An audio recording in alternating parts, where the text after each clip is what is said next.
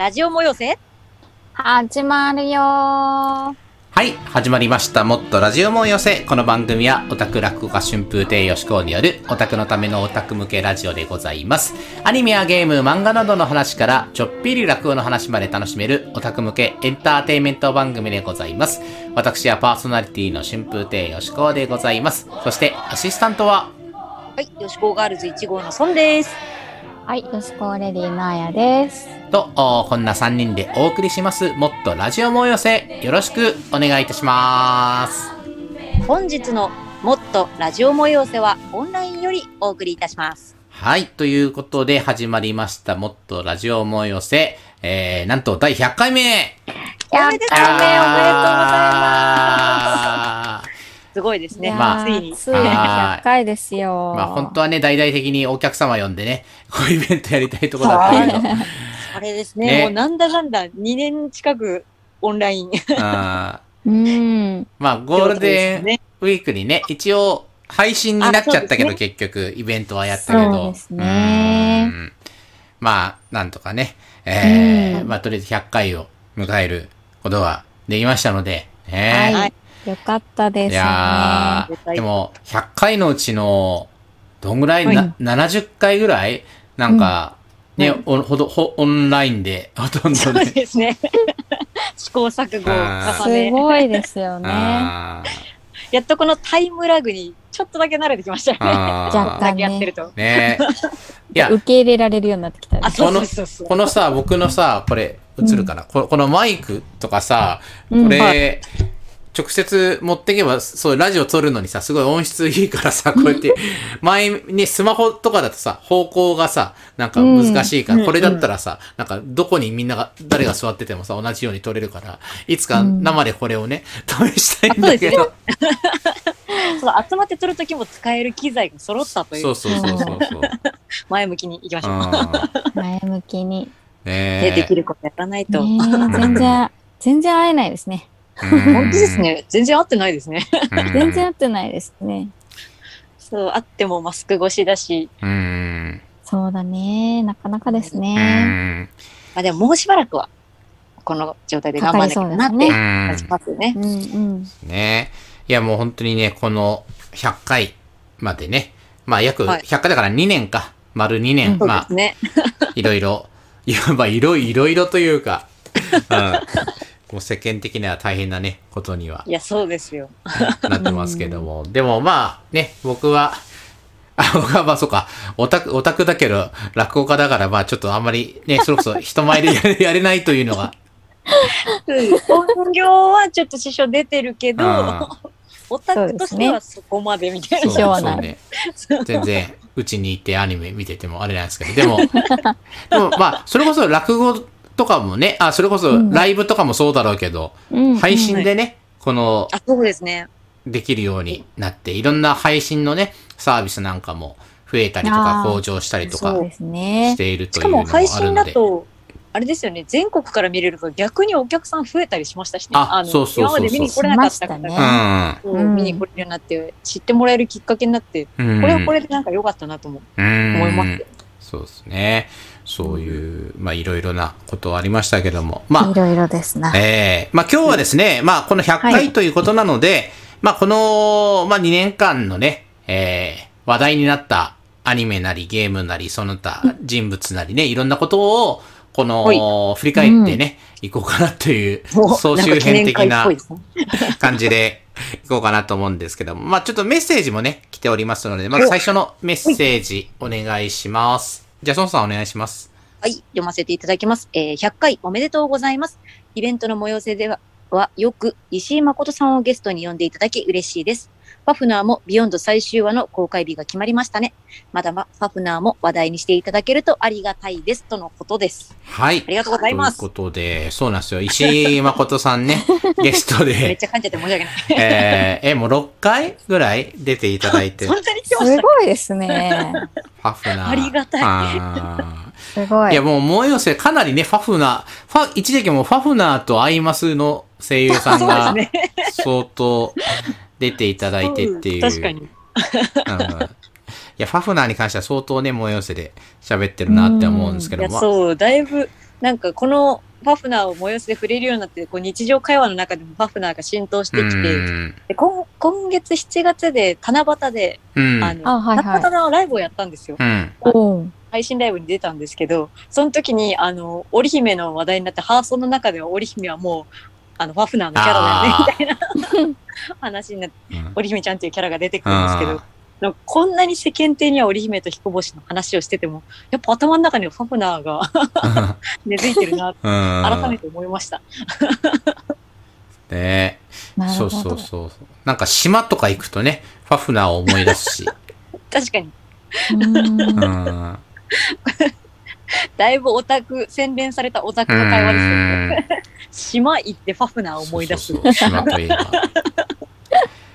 ね、その、今メッセージにありましたけど、ファフナー、はい。ザ・ビヨンドっていう最新作が、えー最終話というかね、さ3話ずつ、えうん。劇場で公開されてるんだけど、それの最後の3話が11月5日にね、公開されるので、もう、僕、まあ、全、毎回ね、初日に見に行ってるんですけど、こう、前回が、うん。もう、ものすごいところで、まあ、ものすごいところっていうかね、めちゃくちゃ盛り上がって、もう、終わったから、ファフナー史上、もう最強に盛り上がってるところで、もう終わってるので、もうす次。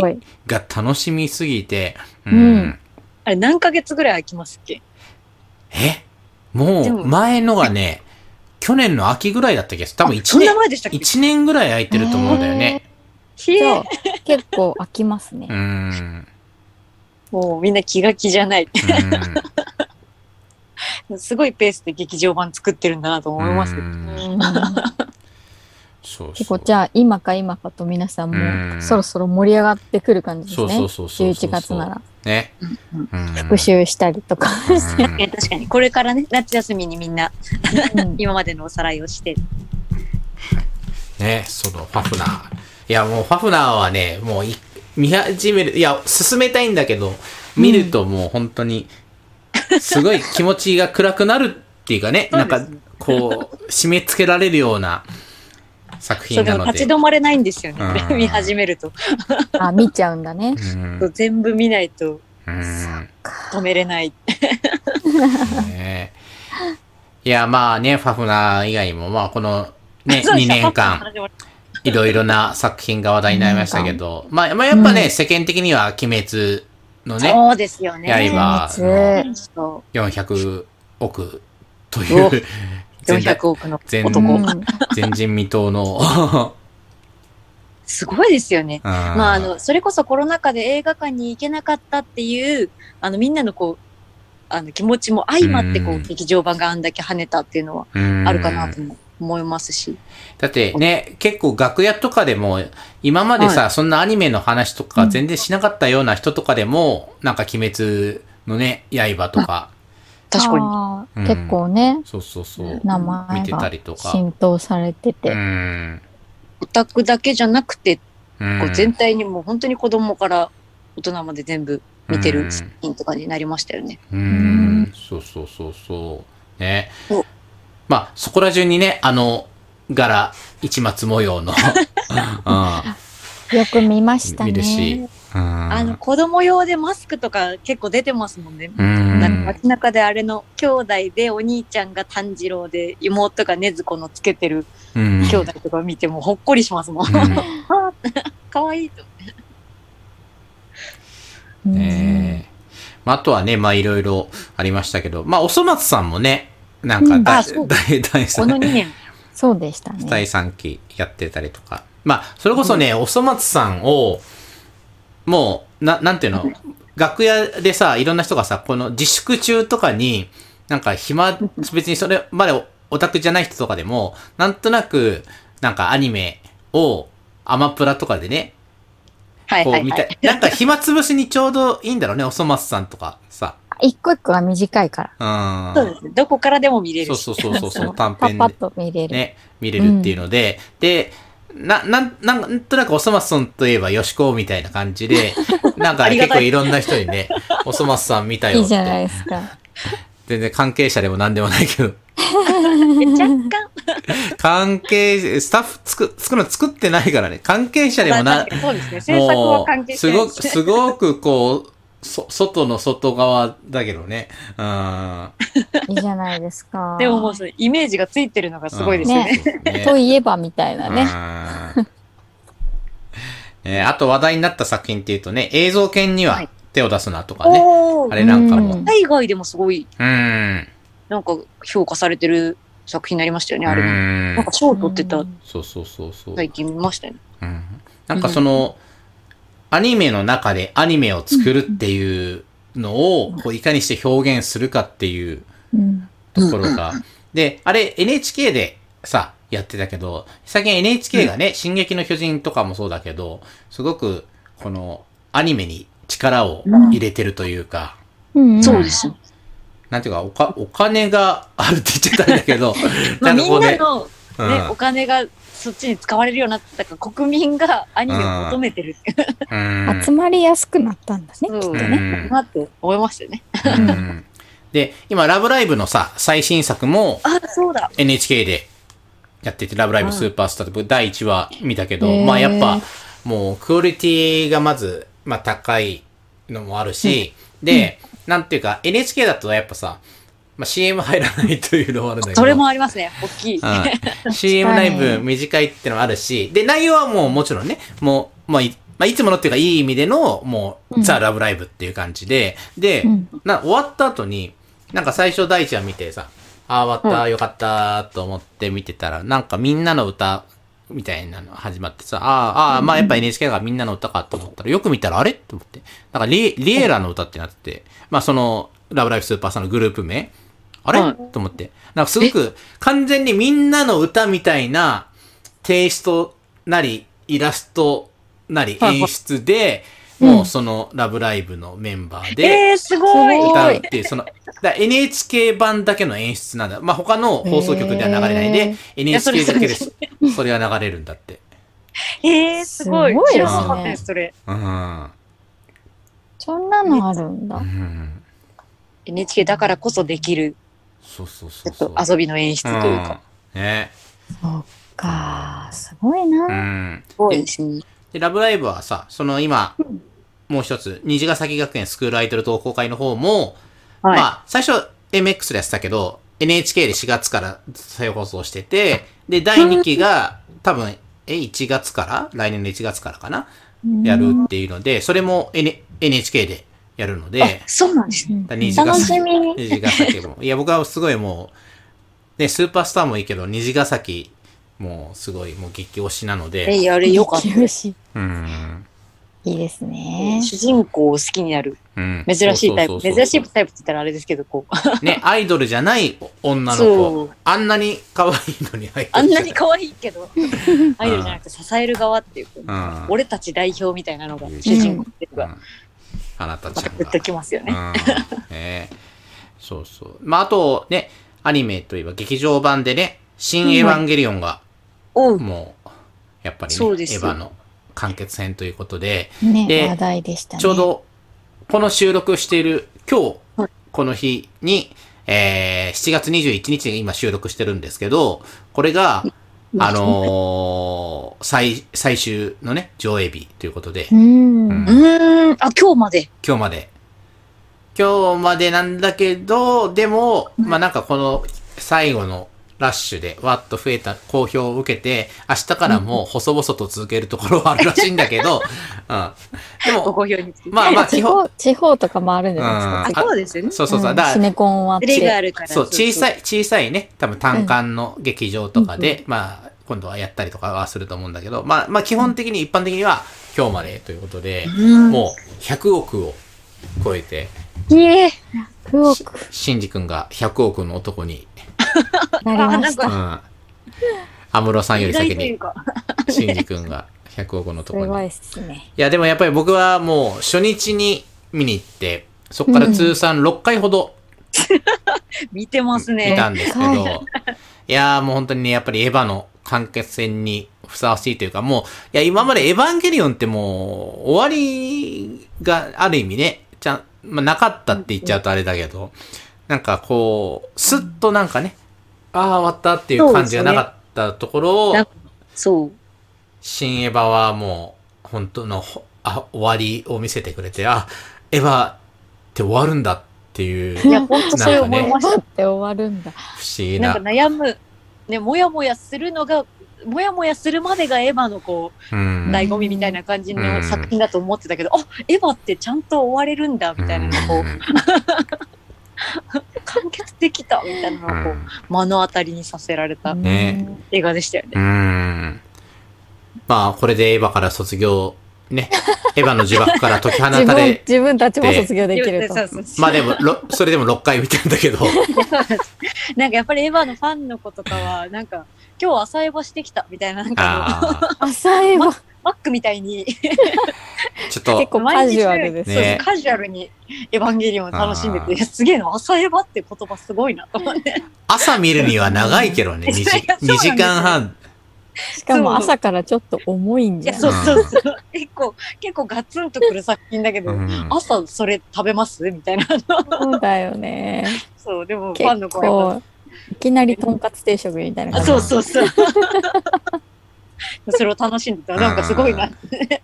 ねそっか。そう。あとね、劇場版といえばですね、これはい、一劇場版と個いえば。僕、最近見て、すごかったのが、あのー少女歌劇レビュースターライトという作品があって、これはね、なんか、もう、めちゃくちゃ、こう、ちょっとツイッターで話題になってて、うんうんでうんテレビアニメがね、2018年かな、やってて、で、それもね、僕見てなかったタイミングが合わなくて、まあ、きょ、なんか興味あったんだけど、ちょっと見てなくて、うん。で、まあ、要、要はって言うとあれだけど、その、演劇を目指してる、ね、演劇で舞台役者目指してる、役者目指してる9人の女の子がいて、その子たちが切磋琢磨する、それだけ聞くと演劇版ラブライブみたいな感じなんだけど、この、演劇のね、何か、なん、なんていうか、順位というか、なんかこのオーディションみたいなのがあって、それが、なぜか、地下みたいなところで、それぞれ武器を取って決、決闘するの。えっちょっと、と、ちょっとよくわかってないんですけど。あ、大丈夫。見て、見てもよくわかんないから。嘘なんで決闘してんのかなんでみ、なんで見てんのか、なんで決闘してんのかよくわかんないんだけど、まあ、まあ、まあ、そなんだ、なんだろうね。まあ、それはよ、よくわかんないのよ、正直。わかんないんだけど、で、でも面白いの。なんでかわかなんからない。少女、少女革命ウテナ、はいウテ、ウテナのね、はいはいはいデュエルみたいな感じで、なんえ、でそ、れは比喩表現でとかじゃなくてですか？本当に戦ってる。比喩なのかどうかもわかんないし、あ、そう。だからまあ多分本当に戦ってるんだろうね。毎回オーディションで、なんかメでメールが来ると近いって、その、同じクラスのっていうかね、えー、そのことを戦って、そこでこう思いをぶつけ合って、で、勝ったら、まあ、そのランキングが上がってみたいな、なんかそういう感じなんだけど、まあ、ただそのね、その決闘とかの舞台の表現とか演出が本当にすごくて、で、まあやっぱね、うって、ラブライブかけるウテナみたいな感じなんだよ。で、なんかそのオーディションの、こう、を主催してる、指揮してるのが、キリンなんだよね。キリンってのは、えっと、伝説の。動物のキリン。あははは。うん。で、はあ。いわゆる動物園にいるのはキリン。で、キリンの声が津田健次郎さん。うん。で、いい声であることは分かうん。そうそう、オーディション始まります。つって。で、な、何か言っても、うん、わかります、みたいな感じで、なんか、まあ、このキリンが何者なのかもよくわかんないんでね、最初から最後まで見てもわかんあ、ない。映画見終わっても分からわかんないわかんない。でも、そういうところでなくても少女たちがいかに夢を見て、もう役者としてどうなりたいか。その、こう、思いのぶつかり合いのところにな、その決闘があるんだけど、で、まあまあ、テレビ版もね、それ面白いんだけど、劇場版が、もう、すごくて、もう、なんていうか、その映像表現が、なんか、アニメってこんなすごいんだっていう、うん、あのね、つ、人物とかはさ、まあ、エヴァンゲゲリオンとかでもそうだけど、まあ、こう、2D なわけじゃない？で、あと背景だったりとか、最近 3D とかだったりしたりする。そのね、もう、はい2次元と3次元の融合性で、もうどこまでダイナミックにというか表現を無限大に演出。これはね、正直見てもらわないとわかんないんだけど、本当にね、もう、アニメーションという表現で、脳みそ揺さぶられるような感感じ？うん。だなんかね。もう本当に、最近さ、日本のアニメーションが、それこそ中国に持ってかれてとかなんかそういう話題になったりしたけど、いやもう、あ、これレビュースターライト見て、あ、これもやっぱりジャパンアニメーション世界一だと思って、ディズニーにも負けないわっていう思うぐらいの映像表現？うん。しょ正直話はわかんないのよ。うん。いや、まあわかる、わかる。まあ、まあ、根本的にはわかんないけど、まあ少女たちが、まあそのね、まあ演劇で、こうどうなりたい。でもなんで戦ってるか全然わかんないんだけど、この、その戦ってるってことは何なのかは わかんないんだけど、謎みたいなのは。でも、そんなのどうでもいいぐらいに映像がすごいっていうので。わかんないことを加味しても面白いっていうう。ん。まあ、とりあえず少女たちが青春してるのはわかるし、うんまあなんか演劇でこう、どうしたいっていうのはわかるしね。っていう、うんっていう感じのね、レビュースターライトっていう。作品があるので、これは何か機会あったらぜひ、その映像のね、映像の暴力に酔いしれるために。映像の暴力。うん。映像の暴力。あパワーワードです。ねえすごいな。はい。まあ、あとはね、そのアニメもそうですけど、ゲームとかもね、いろいろありますけども、ちょっとメッセージ、じゃあ、次、あ、ああやさん、じゃあちょっと。メッセージ読んでください。はい。初めてメールさせていただきます。質問なのですが、皆様はどのようにあ、そっちじゃ、そっちじゃない、そっちじゃないやつ。そっちじゃない。もう、もう一個の方、もう一個の方。もう一個その下ってことですか？そうそうそうそうそう。はい。YouTube 萌え寄せチャンネルで拝見しています。よしこうさんよく FGO の実況されてますね。一番好きなサーバントは何ですか？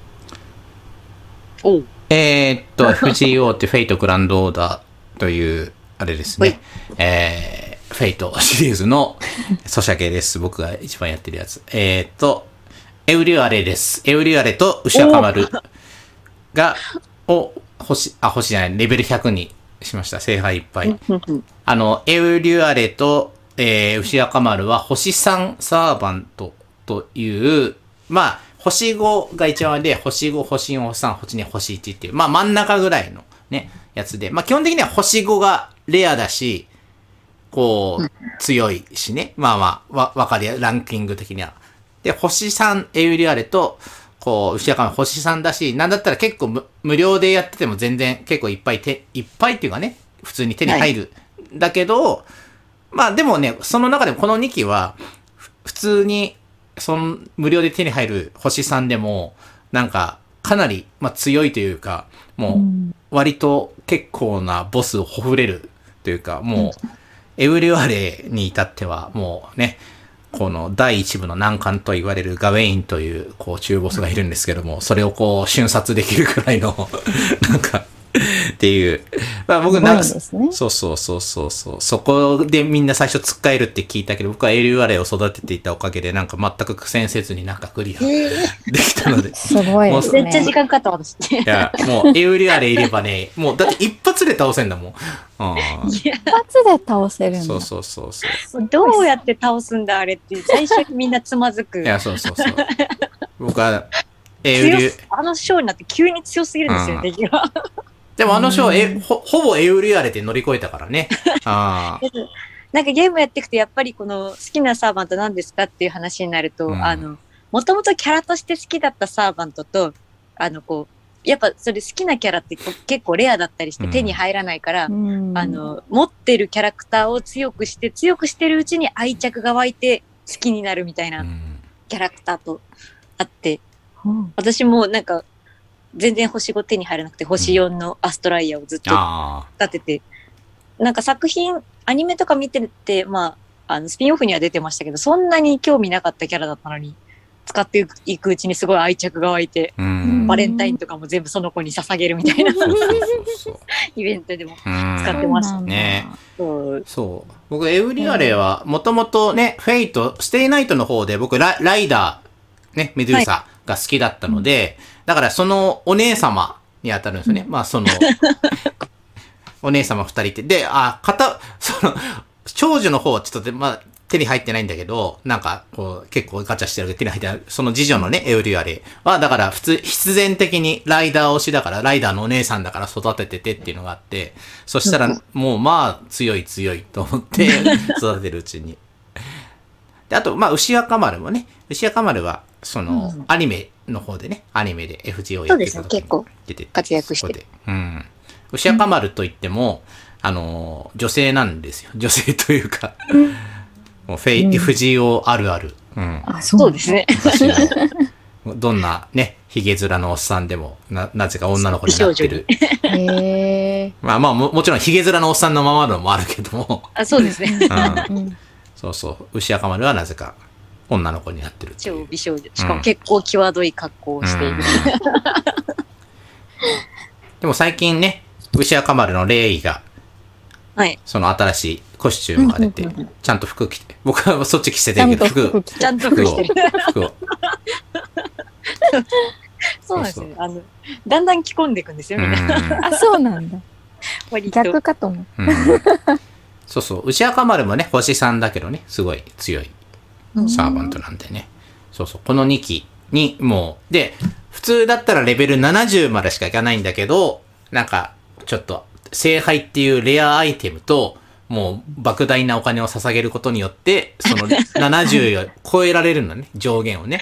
ちょっとずつしかも超え、ちょっとずつ超えられるんですよね。うん。で、せまあでも100まで行くには、星5を100にするのはまだそこまでじゃないけど、星3をね、100までするには 相当な愛とお金が必要なんですけど、愛。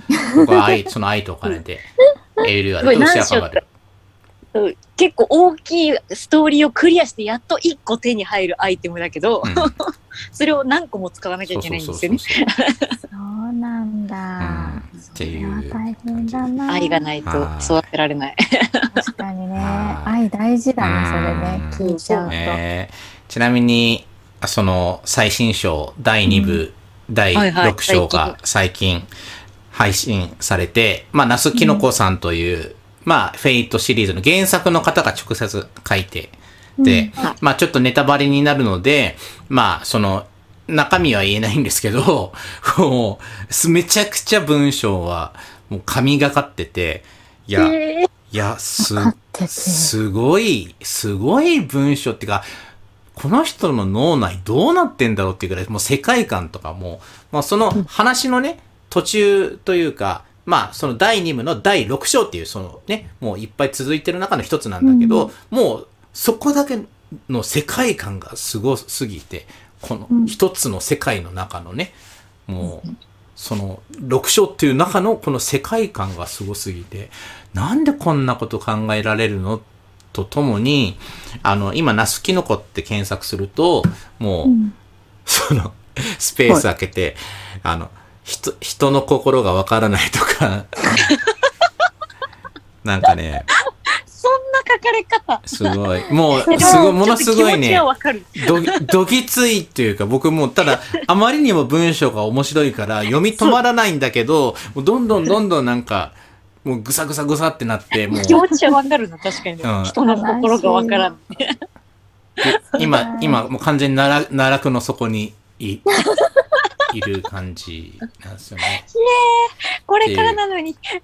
これは、ちょっとよ 読むときは、あ、でもね、ね。まあでも、まだこれからだったら、あのね、まあまあ、ちょっとこネタバレだから言えないけど、早、早くプレイして、早く読んじゃった人ほど、なんか、ぐさってなっちゃう。まあ、いろんな意味でギギミックというかね、まあまあ、そういう、なんかありまして、うん後から読む、まとめてね、まあきっとその後になんか、多分、救いがあるかもしれないけど、さ、さ、先にダーッと進めちゃうと、まあなんかちょっとね、っていうのがありまして、もうへーただめちゃくちゃ面白いことだけはもう確かなので、それは楽しみにしてもらえると、はい。頑張ります。っていみんなう頑張りましょう感。じで。はーい。FGO。はいえー、まあその、僕も、この、それこそ FGO は、この1、一年とか去年の9月に始めたのかな、うん。そうですよ。私より後に始めたのに、あっという間に抜いていっいやいた。や、もう自粛、自粛生活のおかげで、ね、もうずっと、そうです。ね、しステイて、ホームのおかげで。あやり込んじゃったんですやり込んで。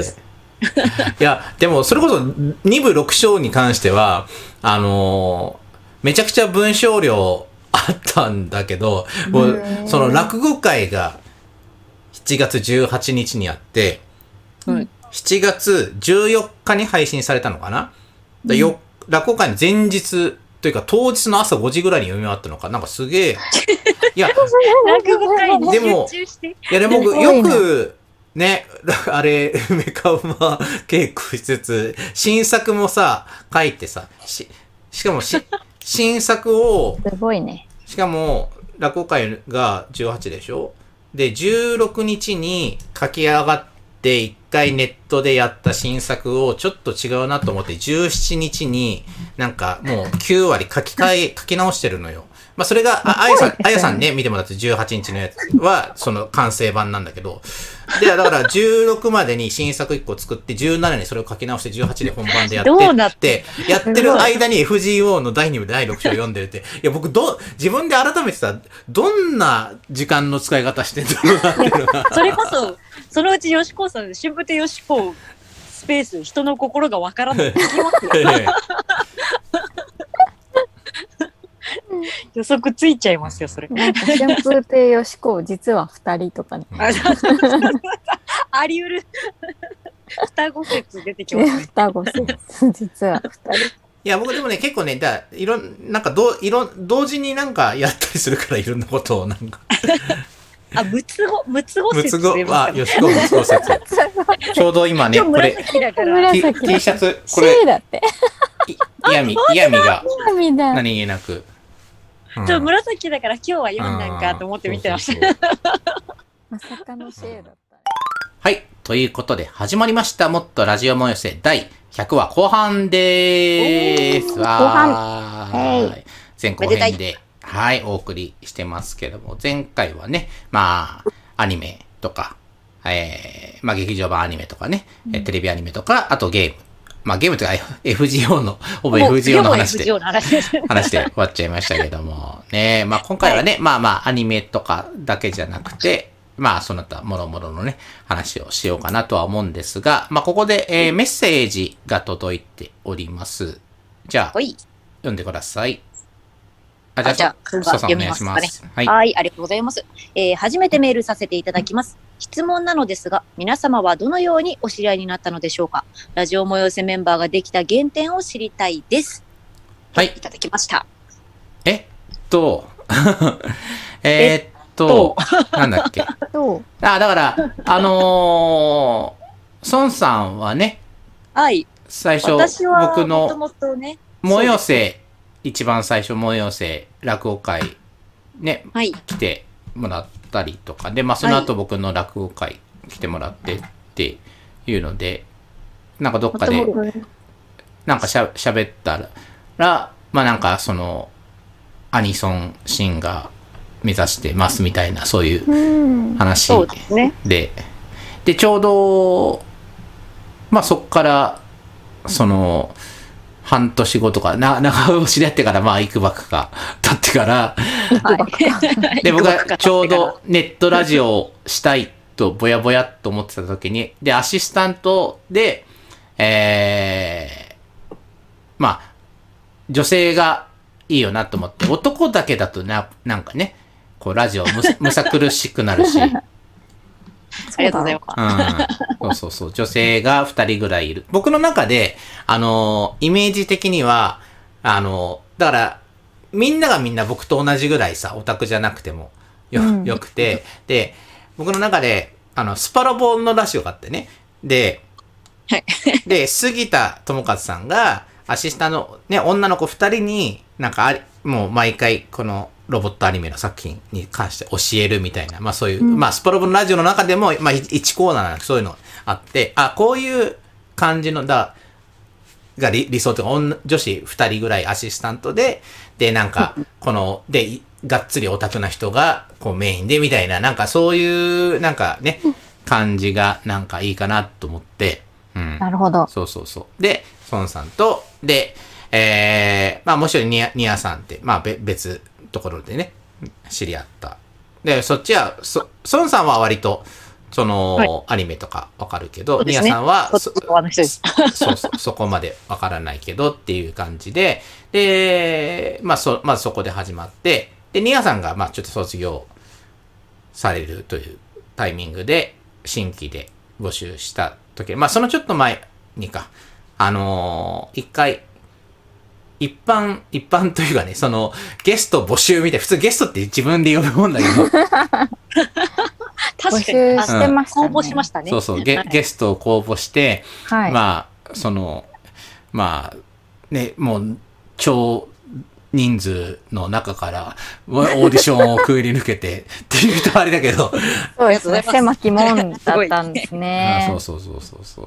知らなかった。で、あやさん出てもらってね。で、まあ、あやさんも、やっぱりそのね、シン、シンガーというか、ね。はい。はい、ということで、まあ、っていう時で、まあ、そ、最初はそのゲストってだけだったんだけど、改めてアシスタント募集みたいな感じでかけたら、その、連絡があって、で、ぜひっていうことだったので、じゃあぜひっていうことで、という感じです。で、今に至ります。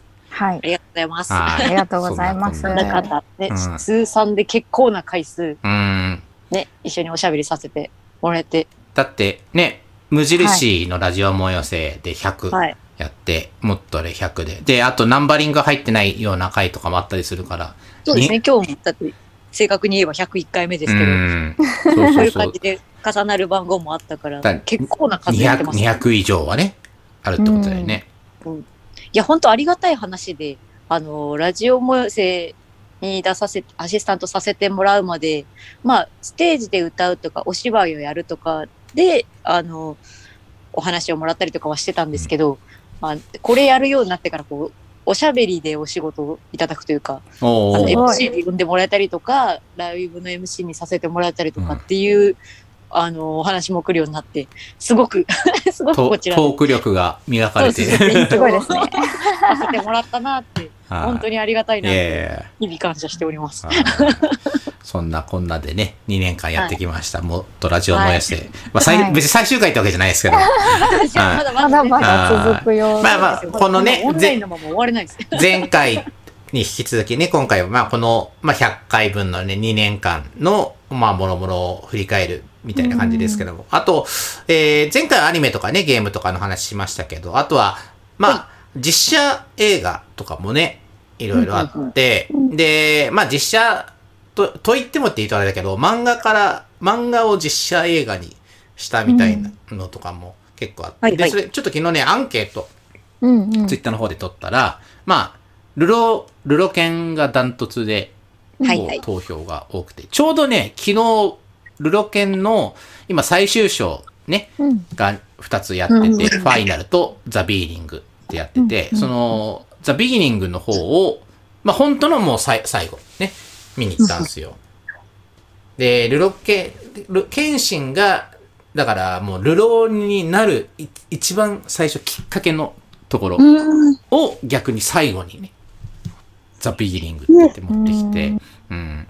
なぜケンシンが人切りをやめて、うん。あと、ほ、頬の十字傷ができた理由はとか、そういうところを書かれてたんですけど、いや、もうね、まあ、なんていうか、漫画の実写映画ってうん、この、まあ、コスプレじゃないけど、なんか、はいかに、ね、アニメキャラに近づいまあ、それはそれで、が悪いってわけじゃないんだけども、まあ、ルローニケンシンはもう本当に、なんか、もう一つのね、もう、た、大河というかね、もうじ、実写時代劇っていう、もうレベルで、うん。すごい。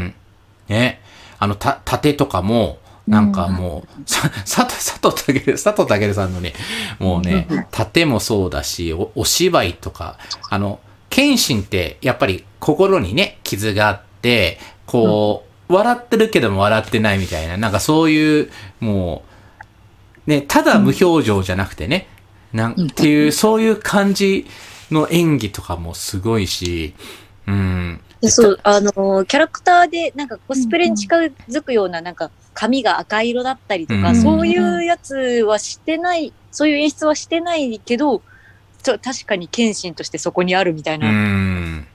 ね、やっぱすごいなと思いますね。ん。なんか受け入れられる、謙信として受け入れることができる演技ってすごいなって思いますよね。うん。ね。うんあの、あと、江口洋介さんの斎藤うんはじめだったりとか。そう、全然キャラクターとはやっぱ違うのに、見た目そんな寄せたりとかはしてないのに、なんか全然説得力あるんですよね。似てない、似てないわけじゃないんだけど、でもなんかね、全然違うわけじゃないけど、うん、無理してないのに、やっぱね、うん。うんそう、お芝居で見せてるというのが、うん。うん、美味しい。あと逆、まあ逆にというか、その、今回の、うん。まあボスというかね、最後戦うのが、まあ、まあとある、まあ闇の者たちのボスみたいなのが、まあただ原作だと、その人物って、まあポットでというかね、まあ悪いやつだけど、まあ、あなんか、ただ悪いやつだったんだけど、うん。北村和樹さんがやってて、なんかね、もう存在感が原作以上に増してて、で、原作だとた。ただ悪いやつだ、ただ悪いっていうかね、うん、怖くとみたいな感じだったんだけど、うん。あの、悪いけ、悪いっていうかね、まあ自分なりの信念を持ってみたいな、そこがもう、ありありと存在していて、あ、そこに関してはちょっと原作超え、超えてるなというのが。すごいですね。あ原作には触れていないので、ーいや、そこれ、原。作見なくても、ルロケンの、特に今回のに関しては、一つのね、うん。もう邦画時代劇として、うんもうす、の中でもトップクラスのね、最高峰の出来だったと思うので、あーそっか。なんかもしかししたら今後、例えばその、ルロケンを他のキャストでやるとか、だからルローニケンシンっていう演目としてこう、なんか確立して、こう一つの作品になるのかなっていうう。ん。なんだろう、ベルサイユのバラとか、なんかあの、うんあるじゃないですか。こうねこう歴代々いろんなキャストがやっていく作品として、うんあの、成立するのかなって、今回のそのルロケンのシリーズをうんの、この評判を見てると思いますよね。うんそのうちね、大河ドラマとかなったりね。そうそうそうそう。年末にルロケンシンがあすごいね見れるか。も、スペシャルとか。ーいや、でもね、それこそ原作も含めて大河になってもいいぐらいのその歴史のね、うんこう、裏というか、幕、幕末から明治にかけての話あるし、まあ、ルローニ謙信って、謙信だけというよりは、まあその、ね、関わってた人たちを含めて、なんか、うん、明治ドラマ化。それこそ、明治 見学、見学ロマンタンみたいな感じで。を NHK にお願いして。まるまるね。できるかもしれない。やってもらいたいですね。ですからね。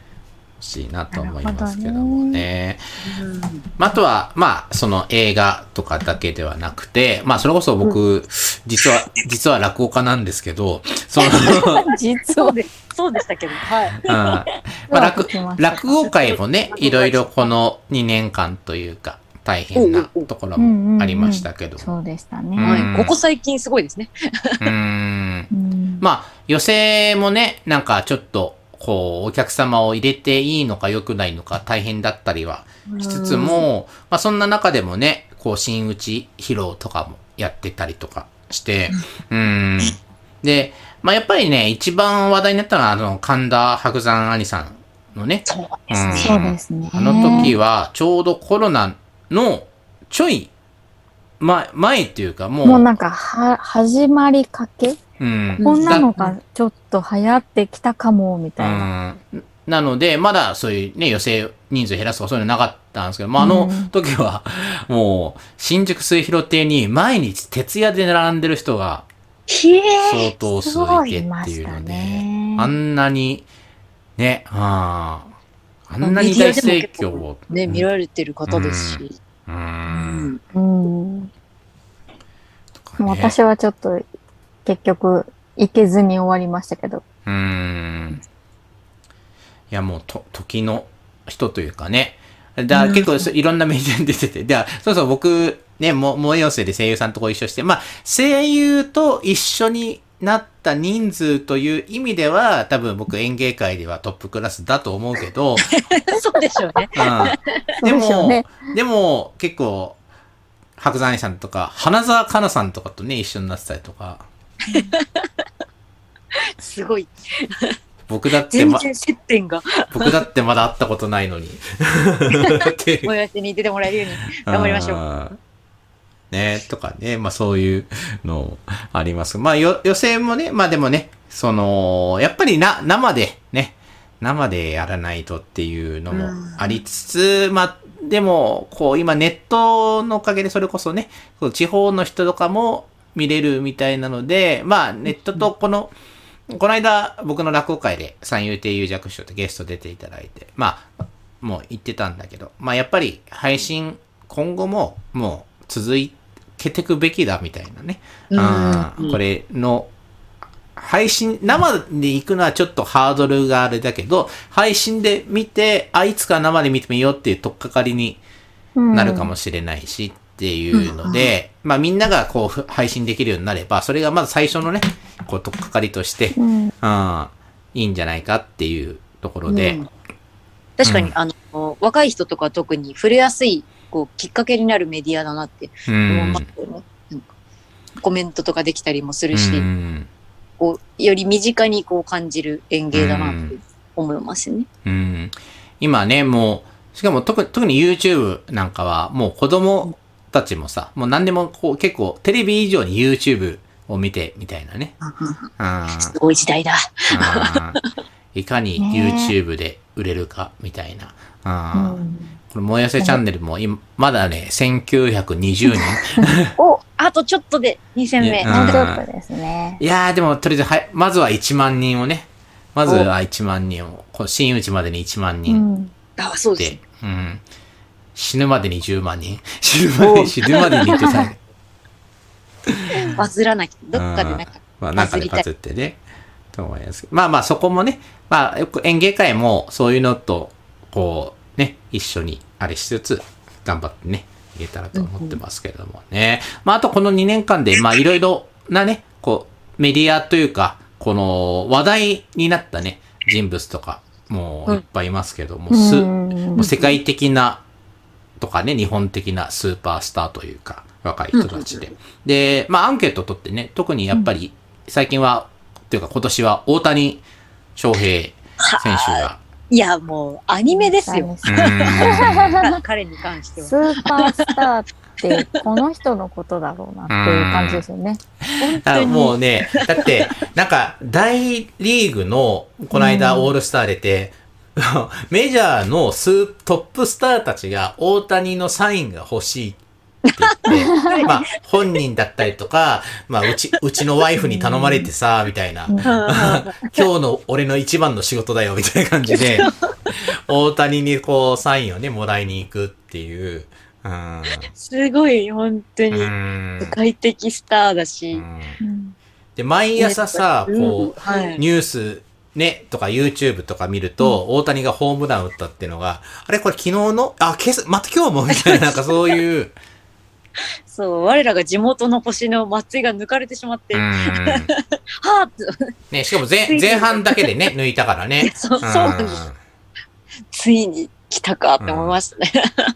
で、さらにピッチャーもやってるっていうえ。そうですね。すごいですよね。漫画本当漫画でどっちかだって大変なのにさ。ね、漫画だって、そこまで、ね。うん、そうそう。まあ、例えば、まあ、甲子園とかね、舞台にした、だタッチとか、なんかそういうのとかで、だったら、まあ、ピッ、タッチだね、上杉達也が主人公で、ピッチャーで、まあ、バッティングも結構センスあるけれども、本当にもっとね、4番バッターみたいなのは後に控えつつも、でもチャンスでは結構打つよぐらいの感じのところが、もう、大谷に関してはもうピッチャーかつ4番、4番っていうかね、日本だったら。シート。うん すごい。うんまあ、それ、それこそメジャーってね、漫画あるけど、そのメジャーで、まあ主人公、ね、重野五郎が、まあそれこそ大谷的なもうめっちゃもう剛速球100マイル投げて、で、幼馴染で佐藤俊也っていうキャッチャーね、もう、こ恋女房や、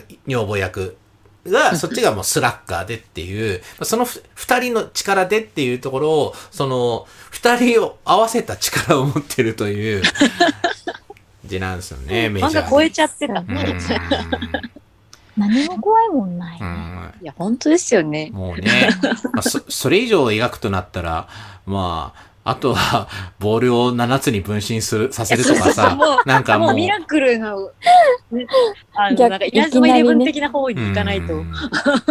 ね成立しないですようん。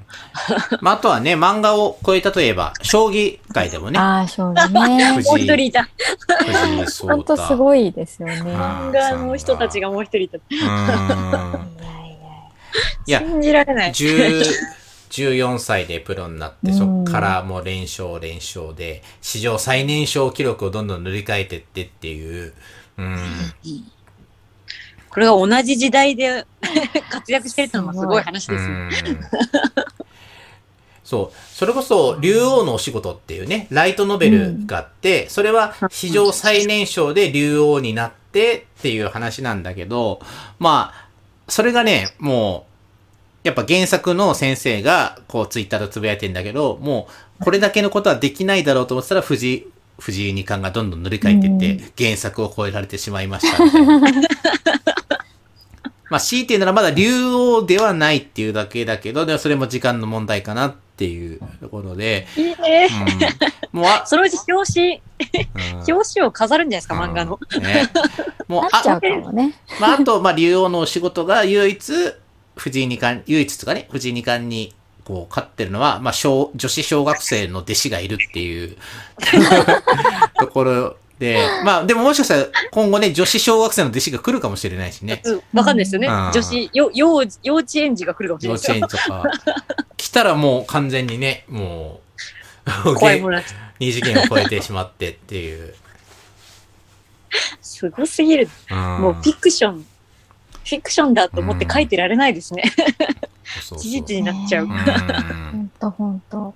だ本当にもうね、今、こう、すごい人たちが、で、出てる、まあ、漫画だからで片付けられないというかね、だからそういう本当に現実にすごい人たちが出てるから、もう、まあ、そ、それと比べるっていうとあれだけど、もう、やっぱどこまでもね、こう、飛び抜けていかないといけないなっていうのがね、もうやるからには。うんうんそうそうそうそう。まあ、落語家で YouTuber で料理やっててみたいなのも なかなかいないですけど。そういないと思うよ。ちょっとなんか漫画にしてくんないかな。そうですよね。なんか、オタクで、なんかラノベにできそうですよね、タイトル。あ、できそうですよね。長めにして。カエルダ・アメゴ先生に。ああ。でも書いてユリじゃないから書いてくれないから。女の子じゃないと難しいかも。じゃあ女体化して、うん女体化して、うん美少女になって。そう、だから、ら落語家になったと思ったら、き落語家になったと思ったら、目が覚めたら女の子になっていて、みたいななんか、料理もできて YouTube で料理配もできて、信していた。配信も料理もできて、配信もできる。配信もしていた。うんあれこれでも男の子の頃からやってない？みたいな、そういう感じの。うんあ3行ぐらいあるタイトルの。ねすごいぜひ、ぜひ、じゃあ、ライトノベルラノ化、ベか。ラお願いしまか。す。はーい。ということで、ここはいで、実は、メッセージが来ております。メッセージが来ております。じゃあ僕が読みます。僕が読みますか？ら、はい僕僕しか受け取ってないから、そうですね。僕が読みます。はい。こんにちは。お久しぶりです。よしこガールズ2号、ニアです。サプライズメッセージ、失礼します。もっとラジオも寄せ100回おめでとうございます。コロナで大変な時代になってしまいましたが、変わりなく活躍されてるみたいで嬉しいです。もっとラジオも寄せが始まってからもう100回に途中なのですね。早くてびっくりします。よしこうさん、孫さん、あやさんのアニメやゲームへの愛が溢れたこのラジオが今後も続くことをお祈り申し上げます。私は大阪に帰ってから就職し、声優をしていたことをきっかけに、YouTube のワンちゃん猫ちゃんの保護活動をされている団体さんの動画のナレーションをさせてもらったりしています。長くなりましたが、これからもますますのご活躍をお祈り申し上げます。改めて、もっとラジオも寄せ100回おめでとうございます。というメッセージが嬉しい。嬉しい。届いてます。みやちあゃん、すりがとうございます。はごい。しかなんもなんか、かね、入れ違いだったから全然あ、そうですね。かったですけどね。そう。ね。えー、もっとラジオマス始まって、ちょっとの時にね、えー、卒卒業というか、まあちょっと大阪の方へね、うん帰られて、よしこガールズ2号、ニアさんからのメッセージでございました。ありがとうございますありがとうございました。今ねワンちゃん猫ちゃんのワンちゃん猫ちゃんのこう YouTube のねね。それチェックですね。うん。その、ちょっとチャンネルも、チャンネルとか動画も見たんですけども、お、そうそう、ナレーションやってました。まあの、可愛らしあ、い声で。そうそう。動物、ね、のナレーションとかすごいね、合う感じだよね。え、あれ、動物の、動物の声をやってるんあ、違う違う違う、じゃなくて、その、ナレーション、ナナレーションね、うんそういう紹介動画というか。いや、なんか動物の声もできそうだ ね、可愛らしいからね、ね声がね。うっていうのもん聞けるのかな。はい、そんな方々にね、もう、支えられて、ここまで続けてきました。もっとラジオありがも寄せ。とうございます。はい。まあ、あの、前回も、ラジオも寄せ無印から、もっと100回でね、名前変えたんで、ちょっとまた次第3期みたいな感じで、お、えー、なんか名前を変えたりとか、あと媒体とかもね、なんか、まあ今いろいろな、この配信媒体があるので、まあそういうのも、この、ちょっと考えつつ、他のね、こう、今 YouTube と Podcast ですけども、なんか他の媒体とかもね、ちょっと考えつつ、多くの人にね、聞いてもらえるように、ちょっと続けていきたいなと思いますので、引き続きよろしくお願いいたします。お願いします。はいお願いします。はい。そんな感じでお送りしました。ラジオも寄せ、えー、各コーナーでは皆様からのメッセージをお待ちしております。宛先は、はい。ラジオ模様性のメッセージは、radiomoeyose、アットマーク gmail.com、ラジオ模様性、アットマーク gmail.com です。はい。というわけで、ラジオも寄せ、パーソナリティの春風亭よしこと、よしこガールズ1号のソンと、はい、よしこレディのあでした。来週も聞いてね